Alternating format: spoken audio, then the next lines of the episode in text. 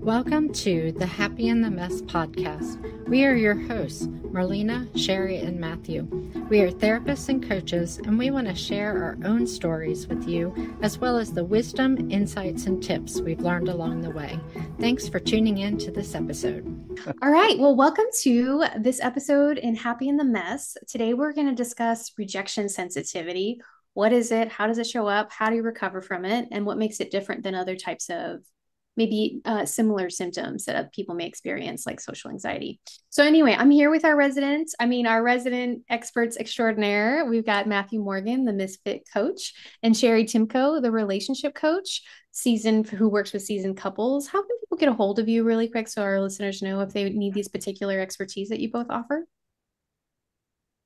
I'm at mattheweMorgan.com, or you can look up Misfit Refuge for the coaching. There's a, a working, hopefully getting a good flow going uh, for that so that people can just kind of go there whether they want counseling or coaching. They can just follow the path.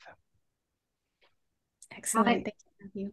I am Cheri Timko and I'm at cheritimko.com. And that's where you'll find all my stuff. And then, of course, you can find me on all the social media. Excellent. And I'm Marlena. I'm your dating coach, and uh, you can find me at coachmarlena.com. And this is a topic that I have seen show up a lot, both in coaching and clinically. And I'm so happy that we're going to talk about it today because I think a lot of people suffer from this, but don't even don't have the term for it. Like when I first heard the term, I was like, oh, that's what's happening.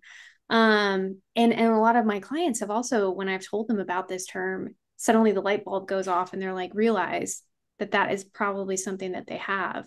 So let's um, first dive into what is this and and how do we define it?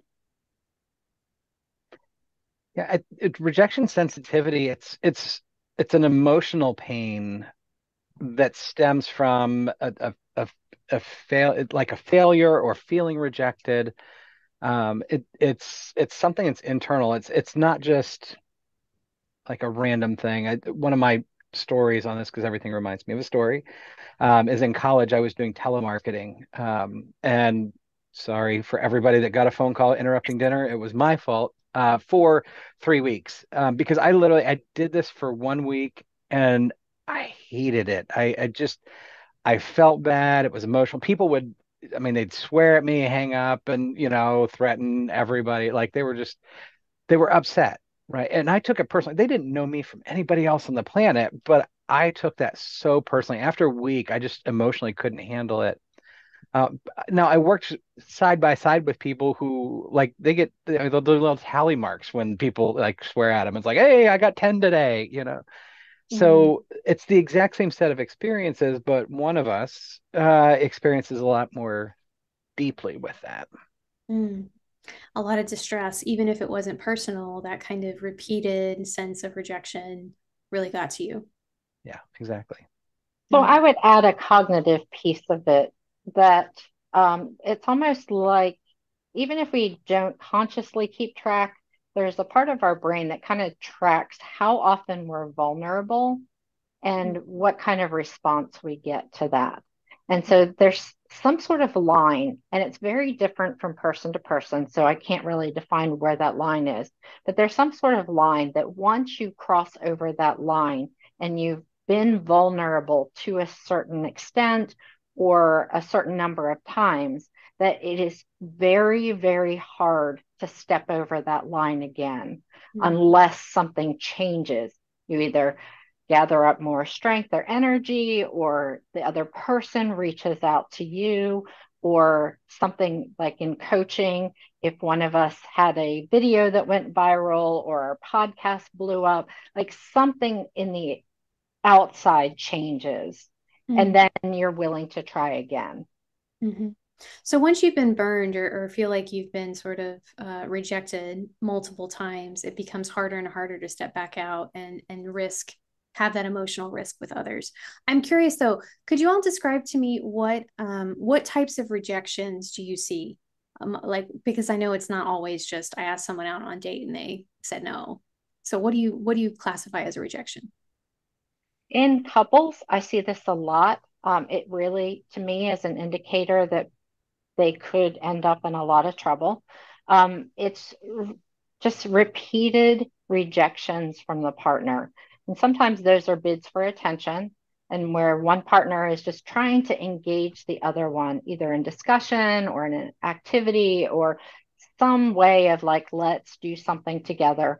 And the other partner is either checked out or distracted or thinks that that's not very important. Um, but the other place that I really see that with couples is with sex, that a lot of times one partner will have a higher desire than the other. And so they will put out these bids for, you know, some intimate interaction. And if the other partner constantly is saying, no, it's not a good time, I'm not into that, then eventually that that high desire partner really stops asking. Hmm. Absolutely. Yeah. And Matthew, what do you see in rejection? Like, what are the types of rejection you witness?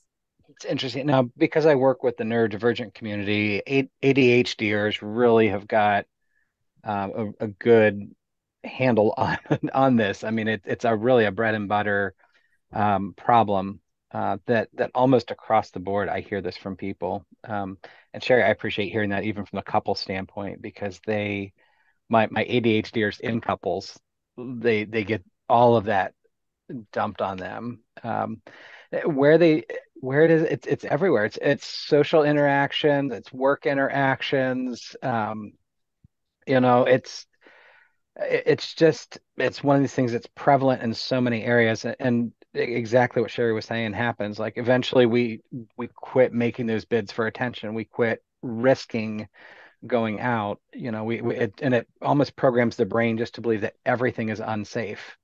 Um, so we just kind of close ourselves up and say, forget it. I'm I'm not coming out. But then we're also miserable inside because we just repeat that rejection over and over and over again because there's no counter agent to that story. Mm. Matthew, do you see that same regeneration that people are able to step back out into that space if something changes? Or do you see once they cross that line that really it's very, very hard for them to to reprogram that? It's it's very, very, very hard. Um, and and I that's why therapy and, and even coaching, this is the, very much can be a coaching thing because we can coach somebody through this um, and I, speaking specifically to the ADHDers or the highly sensitives, which also I think have a similar structure in there, it it takes a lot of cognition of knowing these things and trying to reprogram and realize what's going on. One of my examples, and I have cleaned my desk unfortunately because I always have things with me, um, but I usually have like a Lego minifigure here, and I'll hold this up to the camera so that the Lego minifigure um, in my head are roughly the same size. Um, and I'll I'll tell the clients like in our normal healthy brain, we recognize that th- these are two different things. My my head is not the size of a Lego minifigure, and vice versa. A very large head, as my football coach found out. Um, but with rejection sensitivity, uh, with the ADHD brain in general, um, and specifically to rejection sensitivity, the problem is we experience everything big right? Everything is big. And so when everything is big, we don't want to go out. We don't want to change because we're frightened, um, because we're scared, because we've tried it before. So to answer the question, as as we work, one of those things is is letting people know that they have superpowers that can overcome this, or that these things aren't quite as major, but you have to constantly work and and be really, really mindful as you go out as you go about doing this um, and especially being careful that we don't repeat it because as soon as it does, we're right back in again. Mm. You know, it's interesting that um, that I also see this, Matthew, what you're sharing. I'm in, in the ADHD population I work with.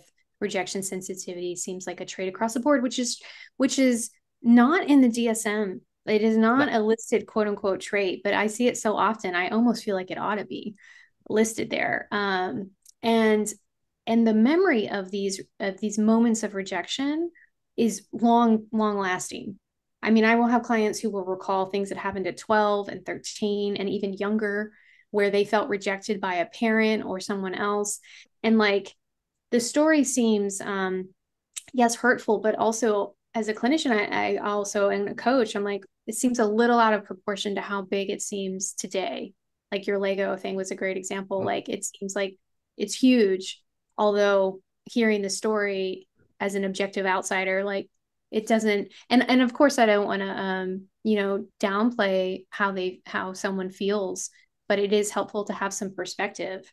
And it, is that enough though? So I kind of want to move into how do you how do you treat this? How how can this be healed?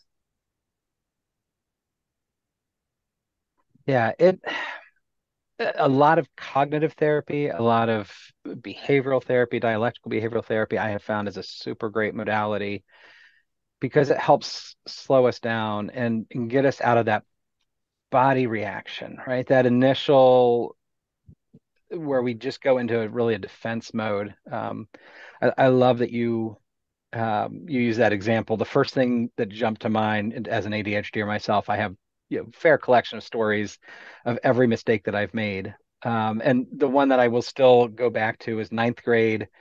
Um, we were writing, um, of all words, this is not a suggestion, it's just the word that I used. It was supposed to be assassinate. Um, and I left out three letters. And so it became assassinate. Um, and this is an advanced English class, right? Do I know now that the closer you get to a board, the more likely you are to make a mistake spelling because you're trying to do other things and talk at the same time. Absolutely. I know all that now, but I will still go back to that moment. I know this is a chalkboard, if that gives you my age, right? I know it was a chalkboard. It was on the side of the room. I can tell you where my desk was because that's where I, second place that I wanted to be. The first one was somewhere out in the hallway um, as everybody's laughing. Um, so, what do we do to fix that? Like, number one is recognizing that nobody in my adult career has asked me to spell that word again. Um, nor have they held that over my head. Um, I, I, was able to get a master's degree, and nobody was like, "Hey, you misspelled this thing," right? So it's it's yeah. learning to take that exhale, relax our bodies, recognize that this thing that seems very big to me is is not very big, um, and it's that again that constant repetition is constantly pushing it in there being mindful of it um, and all that stuff kind of packages together. And i i don't want to monopolize things too much but i think the other part of that is having positivity right? We want to build self-esteem that my identity is not in spelling words right on the board. My identity is in doing what i do. It's who i am you know and the more i can offset it doesn't get rid of that, but it it pads it, and all of a sudden it's like, okay, that's really like in the grand scheme of things, it wasn't that big of a deal, but it takes that targeted building of the of honest self esteem, not just I'm good enough, I'm smart enough, and doggone it, people like me. Yeah, yeah. I appreciate all of that, Matthew. Taking that exhale, getting some perspective, breathing, um, realizing it's not that big a deal.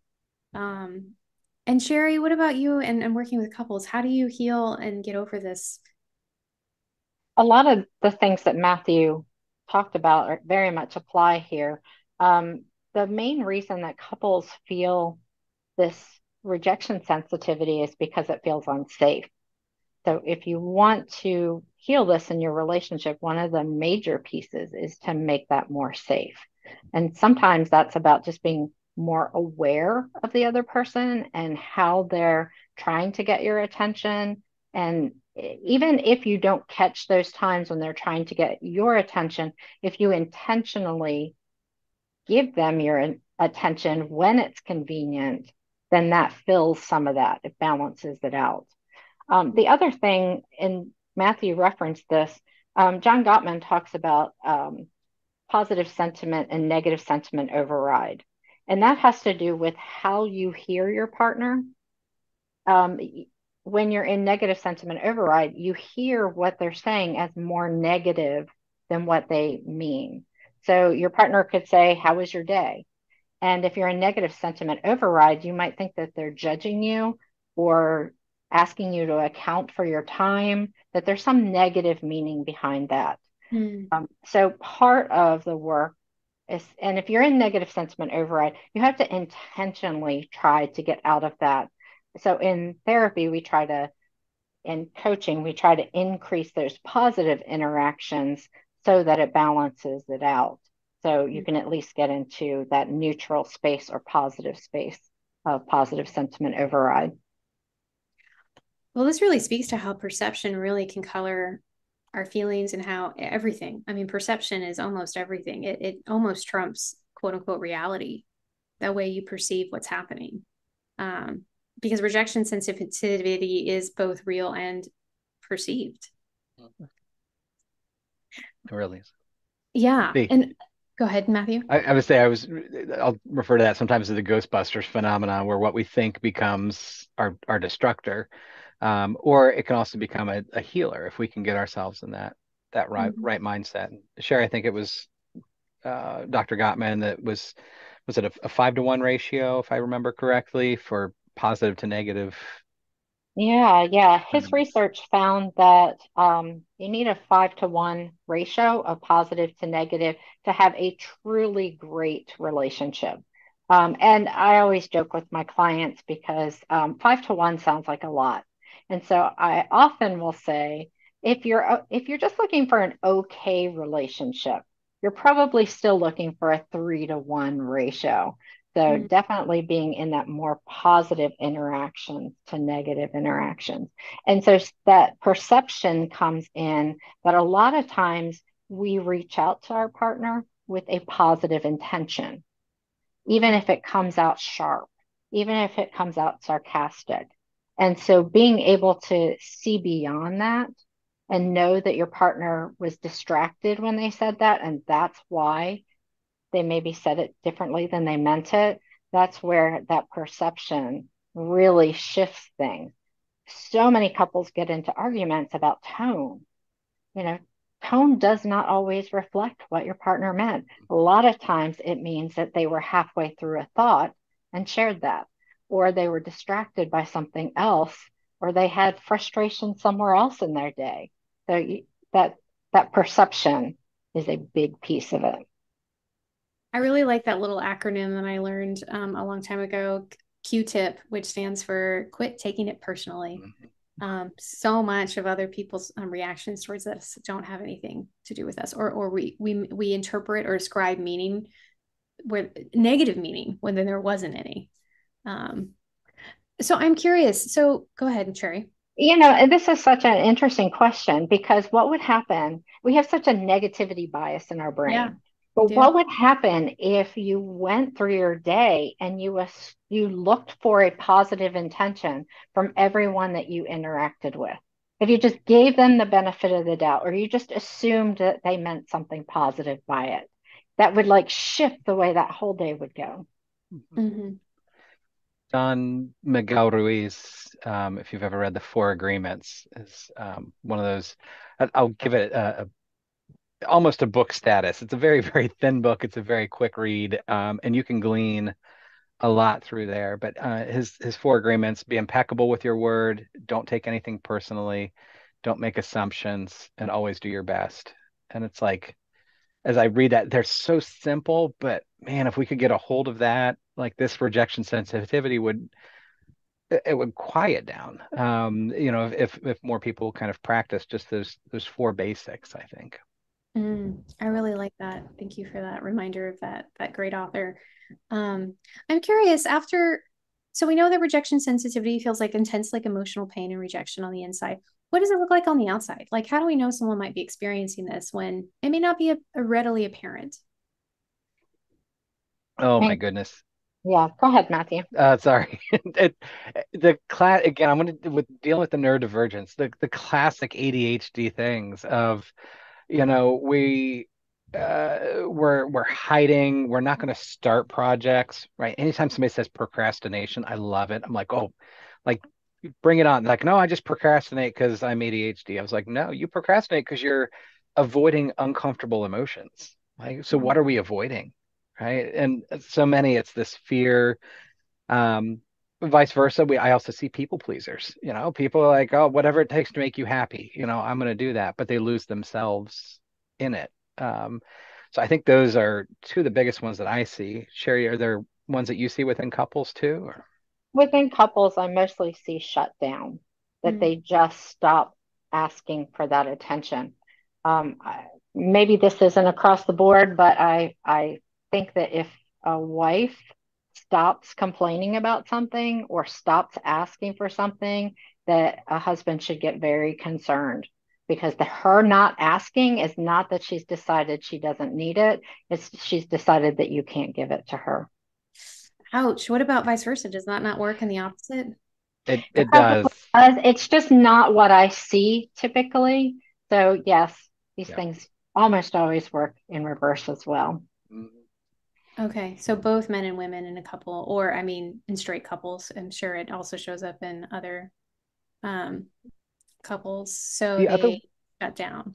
Yeah I, well i think the other way that you see it too and and maybe this is that difference is i i do see men who will they tend to shut down but i think conversely i see probably at least an equal number if not more um, the anger um, throwing out sarcastic comments barbs little quips in there um, and it's never about not never I don't like using never. Usually it's not about whatever they're angry about. It it's it's coming out because that's the the steam valve for this rejection sensitive sensitivity that's gone on, you know, and they're they're frustrated. I don't know if it's it's not having intimate time or things like that. So now I'm ticked off at the dishwasher, you know. Mm. So sometimes it takes a little bit of that skilled translator to get through to the the core message.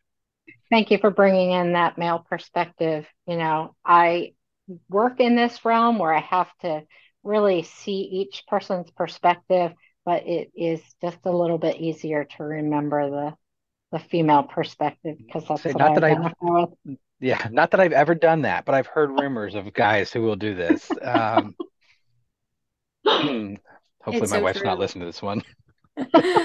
yeah no it's so true anger and irritability as well as excessive people pleasing and or just shutting down and not asking anymore um, and hiding I, I hear a lot of shame in that that goes on with rejection sensitivity shame is sort of the emotion that happens yeah. um so i'm curious how how does this differ well, really quick, I just want to remind our listeners to like, share, and subscribe or rate and review if you're listening outside of YouTube. Um, we really appreciate any comments you have. If this is resonating, please let us know. And any other topics that you'd like to, to uh, discuss, as we all have share expertise in a variety of areas. So, do it. That way we don't feel rejected. Right? that way we're not going to be. Prevent our rejection sensitivity That's right. I like, sharing, subscribing, and giving us good reviews. yes, please. Um, I'm curious, how does this differ from how do we know that this is rejection? How do we know that it's not just social anxiety? You know, we're hiding and and, and not approaching our partners or uh, social situations. How do we know it's not dysphoria? Like, what is the difference between social anxiety, rejection sensitivity, and general dysphoria? I think what you've described is almost a, a bullseye here. I think social anxiety is the the big encompassing part um, and a lot of us have social anxiety. We we get nervous about going out. Yeah, we we get um, this uh, the fear of public speaking um, is one of the top ones. Um, I know I, I failed speech class in high school, and I always said I would never do a job that I had to talk in front of people. Mm, ironic.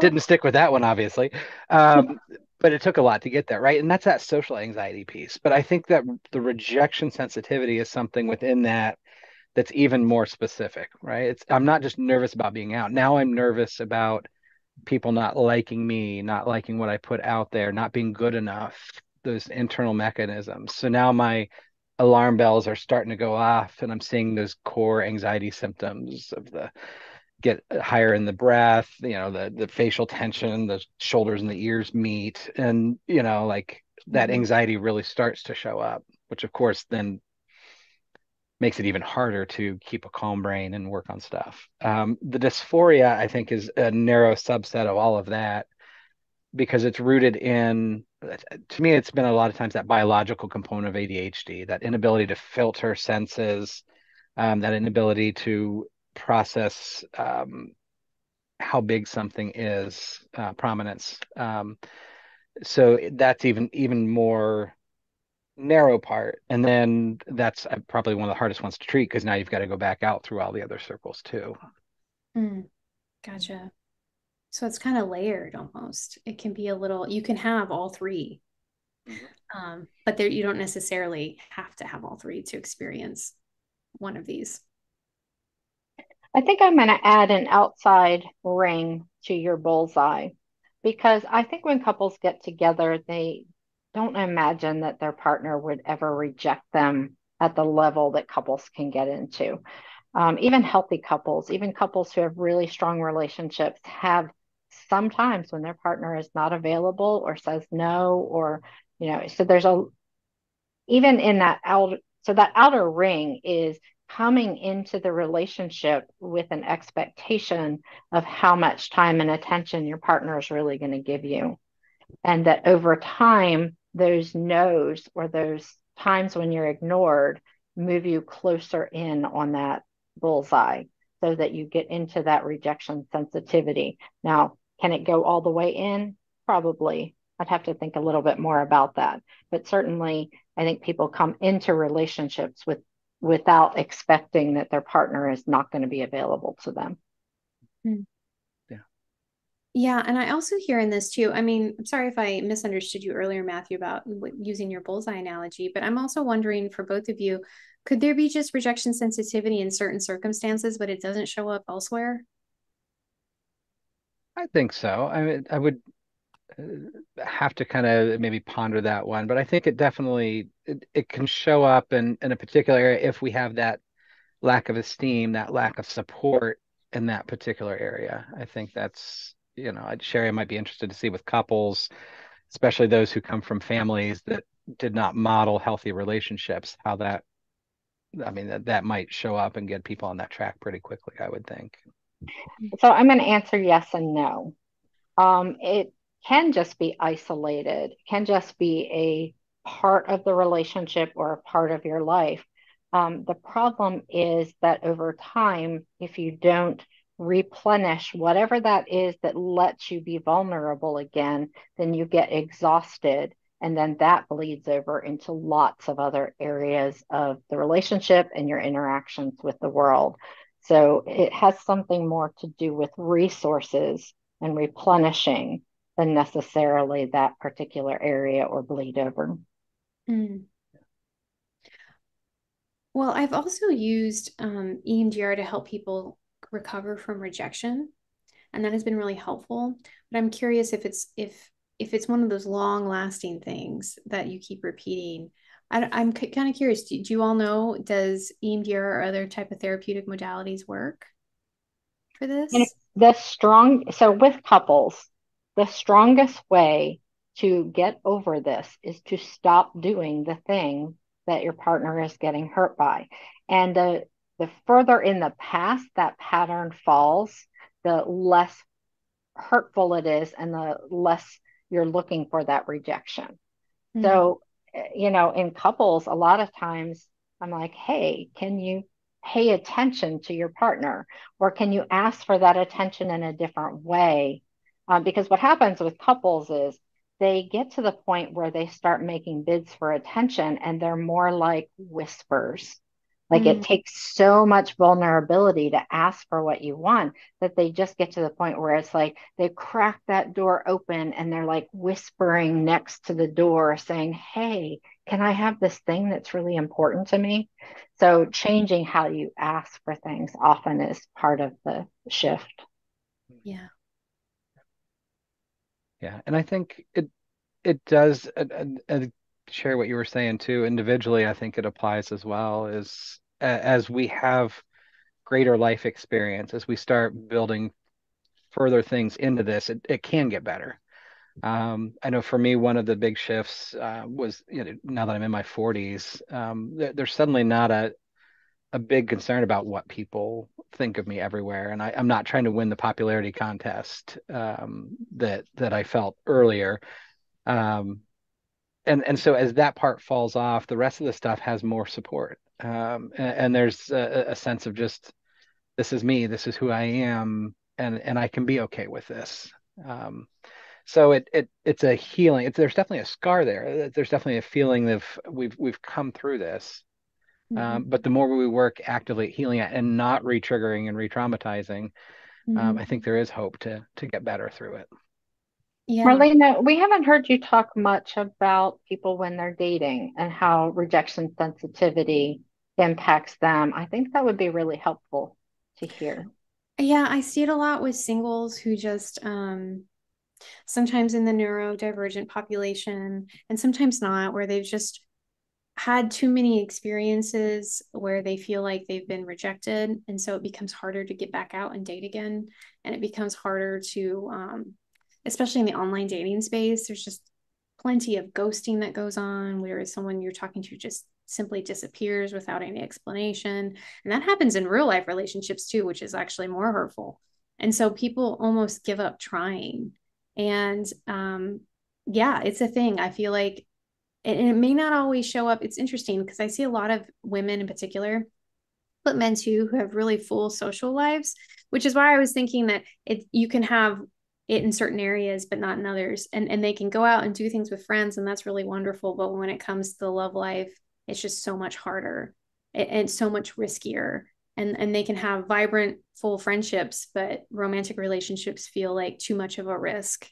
Um, and so that that just takes time and work and and having hopefully gathering evidence that suggests that it's not always going to be this hard or this rejecting. Because honestly at the end of the day most people are lonely and want and want to connect and part of its approach you know like how you go about doing that to draw in people who will respond well to your bids for attention and affection. Um, having the right uh, mindset going into it and realizing that again it's not it's not personal necessarily when someone rejects you. Um, and it doesn't mean that everybody will. Um, so it's it's just it just takes time as matthew said and it takes some outside perspective and if it's been really stingy like i've had some who have really sting um, ex relationships or what have you that that where they felt rejection that EMDR has worked very well to get over that hump. Um, so yeah, those are the the things I would say in my population that I work with. Thank you for bringing in that perspective. That also reminds me that a lot of these things also apply when you're talking about friendships, like putting yourself out there and being vulnerable and having people not respond to that or mm-hmm. even respond to it for a while and then stop. Like there's there's mm-hmm. a lot of those dynamics there as well.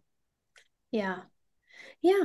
And it's hard to make friends as an adult too. You know, it's not only hard to date, it's hard to make friends. And um, unfortunately, there's this negative feedback loop that happens. Like once you've been rejected, then you're more likely to isolate and not go out, and that one, and then you become more suspicious of people and their motives, and then it just feeds into itself, and the loneliness gets deeper, and the rejection sensitivity gets worse. And I'm sure a lot of people experienced that during the pandemic too. And um, yeah. So I just want everyone to know you're not alone and that there's a way to get out of this. Go ahead, Matthew. And on that note, I, and I wanted to wax a little seriously here, real quick, if it's okay, because I think that's in its most severe form that this rejection sensitivity really starts to turn inward. And a lot of people, this I think is where self harm, um, harming others, this is where in its most severe form, not that everybody gets there, but it, it's where it opens the door most to that. Um, we talked about the shutdown effect of it. Um, and I always say there's that there's always that worry if somebody gets to that point. If you feel like there's no hope, there's no way to come in, um, everything shuts down. It's it's has that strong propensity. And if uh, I don't know why I'm feeling like this way, we don't normally do this, but if somebody's there, if one of our listeners is there and and feeling like there's no hope and nothing, you know, nothing else is there, make sure you're reaching out. Reach out to um, the, the, National Suicide Prevention Hotline, local crisis lines, um, 911 in most localities um, will will be there. Um, I know our we have a our uh, Metropolitan Police actually has a mental health um, an entire mental health unit um, that's trained for things like this, which I think is a phenomenal uh, bonus in this time. So, not not to get too serious, but I think if anybody finds that they're in this rejection sensitivity or knows somebody who is in that shutdown point, make sure you're checking in on them and, and know that they're okay and, and help help with them, get them back to new steps here. Thank you, Matthew. Thank you. I really appreciate you sharing those resources. Um, well, on that note, are, are there any takeaways you'd like our listeners, I mean, other than what you just shared, Matthew, that you'd like people to walk away with from this episode on rejection sensitivity?